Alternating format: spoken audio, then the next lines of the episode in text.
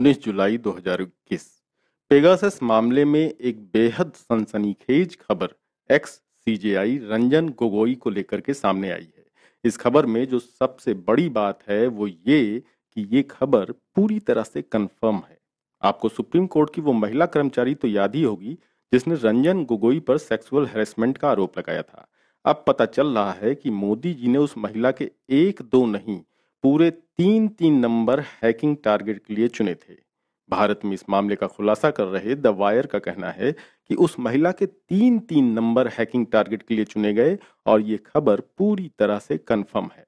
अप्रैल 2019 में भारत के पूर्व सीजेआई रंजन गोगोई पर सेक्सुअल हैरेसमेंट का आरोप लगाने वाली सुप्रीम कोर्ट की कर्मचारी के तीन phone number, Israeli NSO group की ग्राहक, जो कि एक गुमनाम इंडियन एजेंसी है, उसने इन नंबरों को हैकिंग टारगेट के रूप में चुना था।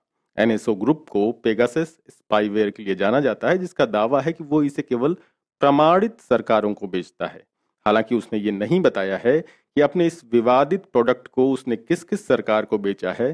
तो ज़ाहिर है कि भारत की प्रमाणित सरकार दुनिया भर में एक ही है, जिसे कमकल भक्तों ने चुना है और जिसका नाम लेते ही जबान कड़वी हुई जाती है।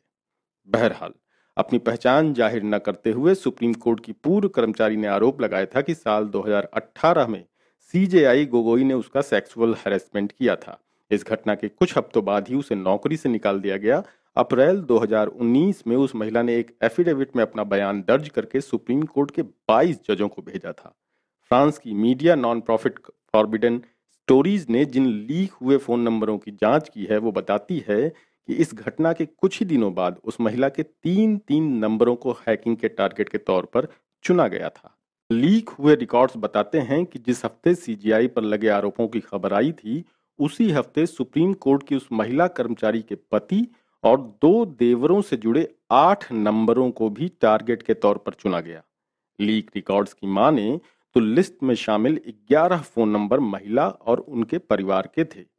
एमनेस्टी इंटरनेशनल की टेक्निकल लैब के साथ फॉरबिडन स्टोरीज और 16 इंटरनेशनल मीडिया हाउसेस की टीम ने जो स्पेशल इन्वेस्टिगेशन की है, वो बताती है कि भारत के जिन नंबरों को हैकिंग का टारगेट बनाया गया, उनमें ये सबसे बड़ा ग्रुप है, महिला का इस लिस्ट में होना, और उन्हें चुने जाने का वक्त ये इशारा करते हैं कि उनमें उस अज्ञात इंडियन एजेंसी की दिलचस्पी इसलिए जगी क्योंकि उन्होंने तत्कालीन सीजीआई रंजन गोगोई पर सार्वजनिक तौर पर गंभीर आरोप लगाए थे।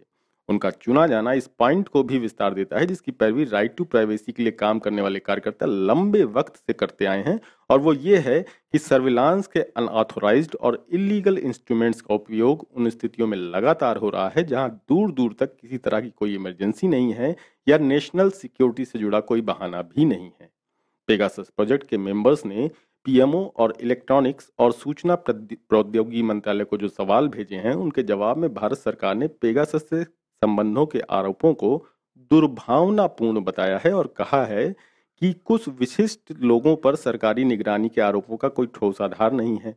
हालाँकि द वायर महिला से जुड़े किसी भी फ़ोन का फॉरेंसिक टेस्ट नहीं करवा सका लेकिन उनसे जुड़े 11 नंबरों का, का हैकिंग की लिस्ट में होना प्राइवेसी लैंगिक न्याय और जुडिशियल प्रोसेस की ईमानदारी पर सवाल खड़े करता है। सुप्रीम कोर्ट के जजों को उनकी शिकायत भेजने के बाद वो तीन सीनियर जजों की एक कमेटी के सामने पेश हुई थी, जो कि एक गोपनीय प्रोसेस थी। अगर उनके फ़ोन वाकई हैक हो गए थे तो इसका मतलब ये है कि वो अज्ञात एजेंसी उनके वकीलों के साथ होने वाली उनकी बातें भी सुन सकती थी। उन महिला के पति और देवर जो उनके कथित सेक्सुअल हैरेसमेंट की घटना के वक्त दिल्ली पुलिस में काम करते थे और उन्हें महिला को नौकरी से निकाले जाने के बाद जनवरी 2019 में सस्पेंड कर दिया गया था, जिसे महिला ने उनके खिलाफ बदले की कार्रवाई बताया था। उनके मुताबिक इस प्रतिशोध में उन्हें एक मनगढ़ंत मामले में फंसाकर गिरफ़्तार करना भी शामिल था, जिसमें उन्हें आखिरकार सबूतों के अभाव में छोड़ दिया गया। सीजेआई गोगोई ने अपने खिलाफ लगे सभी आरोपों का खंडन किया था सुप्रीम कोर्ट ने इस मामले में जो इन हाउस जाँच की, जो इन हाउस इन्वेस्टिगेशन की, तब उसकी भी भारी आलोचना हुई थी और अंत में आखिरकार गोगोई को तीन जजों के पैनल ने बरी कर दिया था। इस पैनल का कहना था कि महिला के आरोपों में कोई फैक्ट नहीं था। वो पूरी प्रोसेस अब इस बात से बेकार लगती है कि शायद सीनियर अधिकारियों के कहने पर उनके और उनके परिवार के टेलीफोन पर नज़र रखी जा सकती है। दवायर की इन्वेस्टिगेशन बताती है कि अदालत की पूर्व कर्मचारी जिन तीन फ़ोन नंबरों का उपयोग कर रही थीं, उनमें से दो पहली बार उनकी शिकायत दर्ज होने के कुछ दिनों बाद ही हैकिंग के लिए चुन लिए गए थे, जबकि तीसरा नंबर लगभग एक हफ़्ते बाद चुना गया। उनके पति के पाँच फ़ोन नंबरों में से चार पहले एफिडेविट के आम होने के कुछ दिनों बाद चुने गए थे, जबकि आखिरी नंबर उसके भी कुछ दिनों बाद चुना गया। इसी तरह से उनके पति के दो भाइयों के फ़ोन नंबर भी इसी बीच चुने गए थे। टेलीकॉम सुरक्षा विशेषज्ञों का कहना है कि सभी 11 फ़ोन नंबरों पर नज़र रखने की कोशिश, महिला के आरोपों के आम होने के बाद पहली बार निशाना बनाए जाने के बाद कई महीनों तक जारी रही। ये पेगासस जैसे स्पाईवेयर के साथ एक हैक को अंजाम देने की दिशा में एक ज़रूरी और पहला कदम था फ़र्स्ट स्टेप फॉरेंसिक एनालिसिस किए बिना ये जाना, जानना पॉसिबल नहीं है कि उस महिला, उनके पति या देवरों के फ़ोन के साथ वाकई पेगासस से छेड़छाड़ सफल हुई या नहीं हुई। द वायर ने इस मामले में महिला और उनके परिवार से कांटेक्ट किया था, लेकिन उन्होंने उसकी इन्वेस्टिगेशन का हिस्सा बनने से इनकार कर दिया। अपने एफिडेविट में उस महिला ने, उन महिला ने दावा किया था कि जस्टिस गोगोई ने कथित तौर पर कुछ एहसानों के बदले उनके साथ शारीरिक तौर पर अंतरंग होने का प्रयास किया था। महिला का यह भी दावा था कि इससे इनकार करने के कुछ ही हफ्तों में उन्हें तीन बार ट्रांसफ़र किया गया। कड़ी अनुशासनात्मक कार्रवाई का सामना करना पड़ा और आखिरकार उन्हें नौकरी से टर्मिनेट कर दिया गया। उनके एक देवर, जिन्हें सीजेआई के विवेकाधीन कोटे से कोर्ट में अपॉइंट किया गया था, उनको भी बिना किसी स्पष्टीकरण के काम से हटा दिया गया। हालाँकि उनका ड्रामा यही नहीं खत्म हुआ। अपने हलफनामे में महिला ने दावा किया कि इस केस के तुरंत बाद दिल्ली पुलिस में काम करने वाले उनके पति और पति के एक भाई को कथित रूप से झूठे आरोपों में डिपार्टमेंटल इंक्वायरी का सामना करना पड़ा और उसके बाद उन्हें सस्पेंड कर दिया गया। उनके मुताबिक, लगभग उसी वक्त महिला के खिलाफ रिश्वतखोरी का एक क्रिमिनल केस एक ऐसे शख्स ने दायर किया था जिससे वो कभी मिली ही नहीं थी और बाद में इसी मामले में उन्हें अरेस्ट भी किया गया। उनका आरोप था कि हिरासत के दौरान उन्हें पुलिस कर्मियों ने प्रताड़ित भी किया था जो सीजीआई के ऑफ़िस से हटाए जाने के बाद से उनके परिवार पर भी नज़र रख रहे थे। उस वक्त सीजीआई के ऑफ़िस ने सभी आरोपों का खंडन किया और उन्हें पूरी तरह से झूठा और निंदनीय बताते हुए खारिज कर दिया था। 20 अप्रैल 2019 को अदालत की जल्दबाजी में बुलाई गई स्पेशल मीटिंग, जिसकी अध्यक्षता खुद रंजन गोगोई कर रहे थे। उसमें रंजन गोगोई ने दावा किया कि उनके खिलाफ लगे आरोप न्यायपालिका की स्वतंत्रता पर हमला और सीजीआई के ऑफ़िस को निष्क्रिय करने की एक बड़ी साजिश है। महिला के आरोपों की जाँच के लिए सुप्रीम कोर्ट के तीन सीनियर जजों की एक इंटरनल कमेटी बनाई गई थी।